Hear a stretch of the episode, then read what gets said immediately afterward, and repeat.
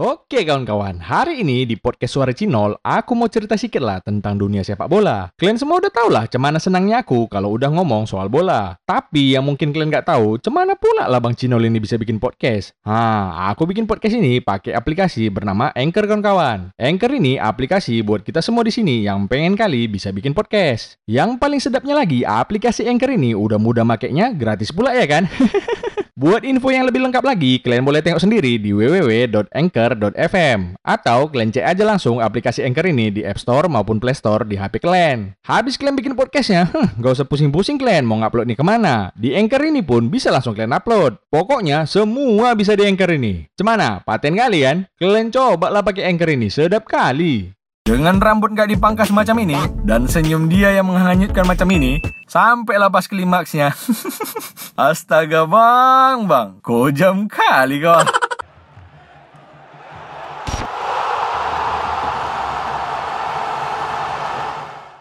Oke kawan-kawan, hari ini aku mau cerita sedikit lah tentang akhir cerita Premier League yang resmi berakhir hari Minggu kemarin.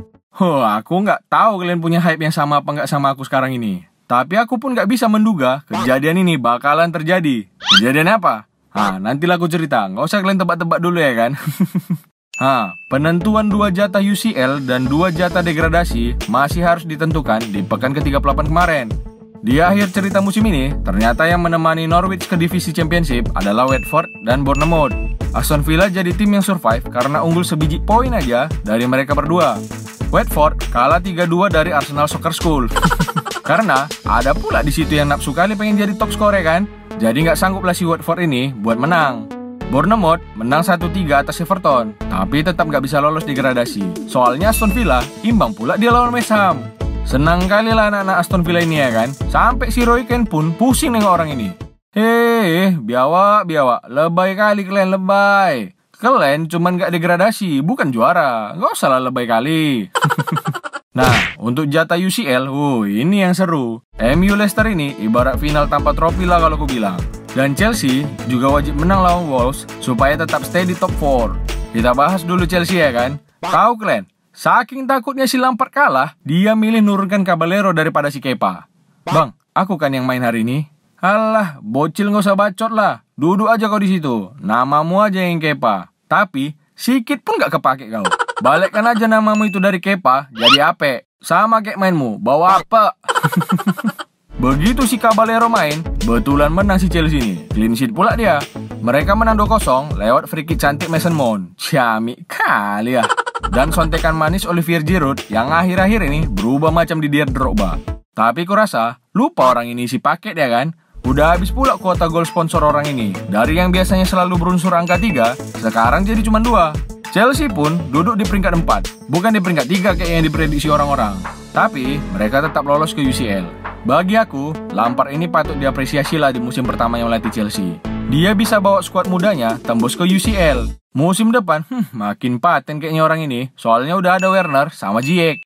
Wolves pun berada di peringkat 7. Buat Wolves, kalian kalem aja. Masih bisa ya kalian ke UCL kalau menang Europa League musim ini. Oke, next ya. Kita ke match Leicester versus MU.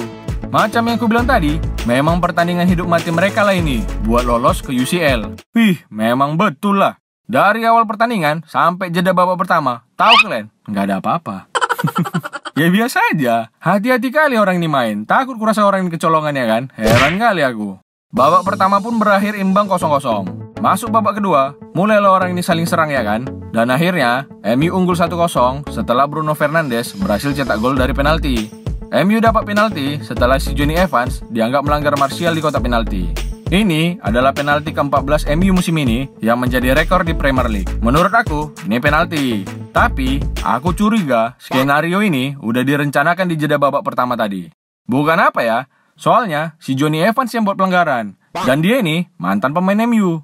Udah gitu, tahu kalian kenapa MU sering kali dapat penalti? Heh, kurasa aku tahu siapa dalang di balik semua ini. Mungkin kalian lupa sama abang botak ganteng ini. Ha, kalau kalian ingat, Si Howard Webb ini dulu dianggap jadi wasit MU. Biarpun udah pensiun dia, kurasa di telepon dia juniornya yang jadi wasit VAR itu. Begitu ditengoknya dilanggar Martial, langsung dibilangnya, Hei, penalti tuh weh, penalti. Oh iya bang, siap bang, siap bang, siap bang. Jadilah penalti. Woi, serius sekali kalian dengar podcastnya. Kalem lah bos, kalem. Sambil half time gini, enaknya kita nyantai sambil ngomongin orang ya kan? Jadi kan weh, aku punya kawan nih. Jago kali bikin podcast. Mau bikin podcast yang macam kalian dengar sekarang ini pun, aku minta tolong ya sama kawanku ini. Namanya Anchor. Kalian pun kalau pengen bikin podcast, minta tolong aja sama dia. Suka-suka hati kalian aja mau bikinnya kayak mana, pasti dibantu sama dia. Di mana pula kami cari kawan kau itu bang? Eh, masalah sepele itu. Kalian buka aja App Store atau Play Store, terus kalian ketik lah. A N C H O R Anchor atau kalian ketik aja www.anchor.fm di browser kalian. Nah, habis itu kalian rekamlah suara kalian yang mantap itu. Ngedit sama nguploadnya gimana bang? Gak usah kalian bingung, semua bisa di Anchor ini. Udah gak usah banyak kali cakap kalian, gratisnya aplikasi Anchor ini. Takut kali kalian disuruh bayar. Kalian coba lah aplikasi Anchor ini, beh macam podcaster sejati. Bangga kali lah mama bapak kalian nanti, betul lah. Memang gak ada obat kali kawanku si Anchor ini, paten kali ya. Tiba MU yang melanggar di kotak penalti, ditanya wasit lapangan ke VAR. Halo dek, cemana? Penalti nggak ini? Lagi restart komputer kalian bilang, mati lampu tadi. Bilang cepat. Eh, maaf pak, mati lampu tadi di sini. Baru aja ini hidup. Lagi restart komputer lah kami ini. Oh alah, ya udahlah. Nah, gak jadilah penalti. Kalau ini betulan, aku nggak heran lah orang ini sering gosok voucher penalti ya kan. Nah, bukan itu aja. Menjelang full time, si Johnny Evans betul-betul ngasih tahu sama kita kalau dia emang masih pemain MU. Kalian tengok lah. Sebegitu niatnya dia biar dapat kartu merah di sini, sampai-sampai kaki McTominay pun dihantam dia macam ini. Tapi momen paling gila menurut aku, waktu si Ole dengan gagah beraninya dimainkan dia sih. Aduh, nggak sanggup kali aku bilangnya. Dimainkan dia si Lingard, tahu kalian?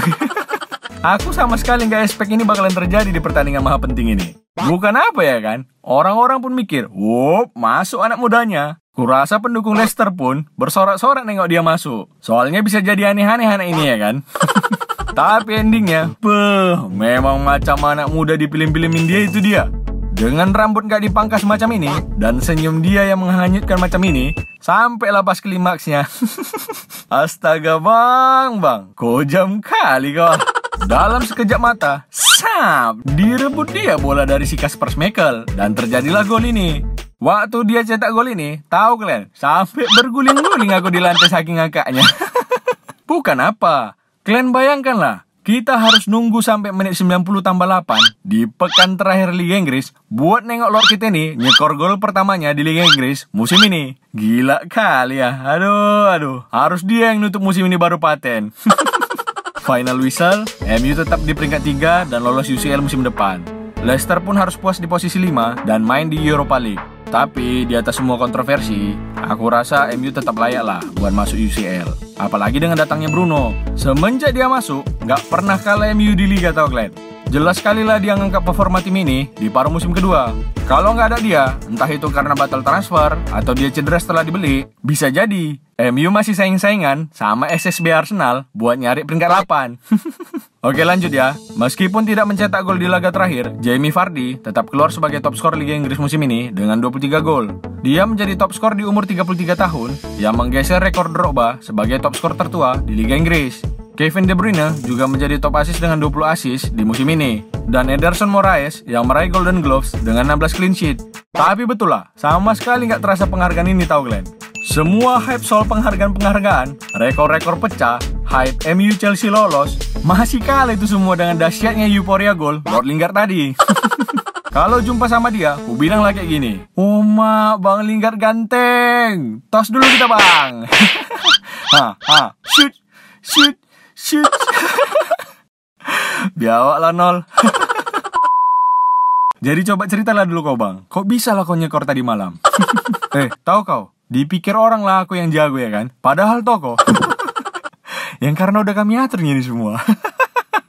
Kacau kali kalian ah. Oh iya, musim ini juga jadi musim terakhir David Silva setelah 10 tahun berseragam Manchester City dan Leighton Baines yang memutuskan pensiun di musim ini. Serta ada beberapa pemain lainnya lah yang memutuskan buat hengkang dari Premier League musim ini. Aku cuma bisa ngucapin thanks for the memories dan semoga sukses buat kehidupan kalian ke depannya.